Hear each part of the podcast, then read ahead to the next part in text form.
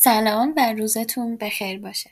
من شایلین هستم و قراره که اینجا با هم پادکست خودم خودت رو داشته باشیم.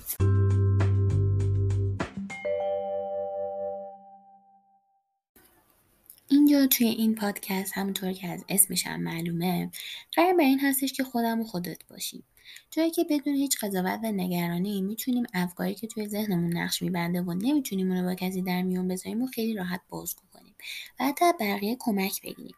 با توجه به اینکه همگی ما توی دنیای مدرن امروزی قطعا با چالشهایی به صورت روزانه روبرو میشیم و شاید هم گاهی وقتا تراپیست و نزدیکترین آدمای زندگیمون در دسترس ما نباشن پادکست خودم و خودت بهترین گزینه برای اون حس آرامش یا حتی امنیتی هستش که ما هممون دنبالش هستیم.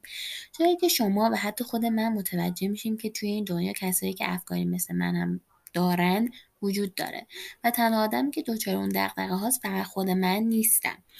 حس تنهایی و اینکه از جانب اطرافیانمون درک نشیم شاید یکی از دردناکترین تجربه های یک آدم باشه. اما اینجا من تمام سعی خودم رو می‌کنم تا با هفته یک اپیزود اون هم روزهای چهارشنبه شب بیام پیشتون و مثل یک دوست با هم گپ بزنیم و به هم کمکی کرده باشیم. منتظر اپیزود اول من باشین. اما یادتون نره منو توی اینستاگرام با آیدی خودم و خودت پادکست پیدا کنین و دنبال کنین و نظر خودتون رو حتما با من با اشتراک بذارین. مواظب خودتون باشید و تا یک اپیزود دیگه خدا نگهدار.